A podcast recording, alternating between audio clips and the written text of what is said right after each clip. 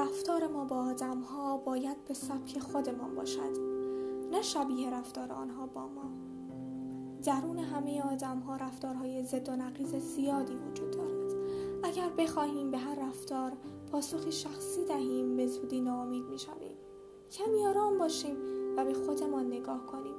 آیا آنچه انجام می دهیم رفتار ماست یا واکنشی است به رفتار طرف مقابل؟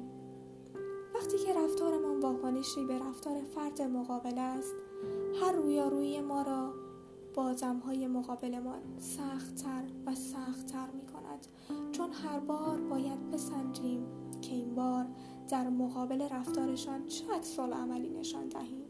این سنجش ها را رها کنیم. قرار بگذاریم شبیه به خودمان باشیم. شبیه به خودمان رفتار کنیم.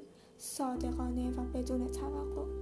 اگر شبیه خودمان شدیم دیگر توقع نداشته باشیم که اکسال عملی که انتظارش را داریم به ما نشان دهند. انتظار نداشته باشیم که درکمان کنند و انتظار نداشته باشیم که همه راضی و خوشحال باشند. اما انتظار یک چیز را می توانیم داشته باشیم. لذت خودمان بودن و آزادانه تر رفتار کردن.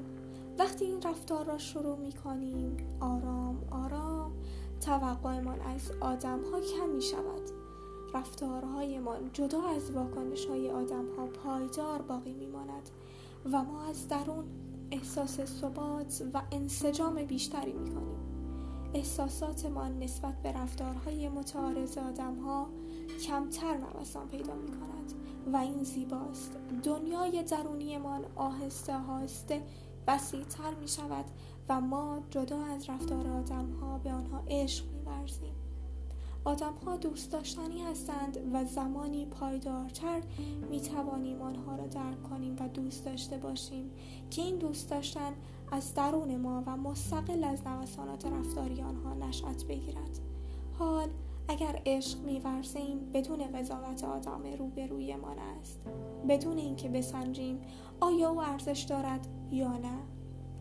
قطعا رابطه هایمان امنتر خواهد بود اگر بیشتر تحمل کنیم و کمتر رفتارهایمان را برای پاسخ رفتار دیگران انجام دهیم.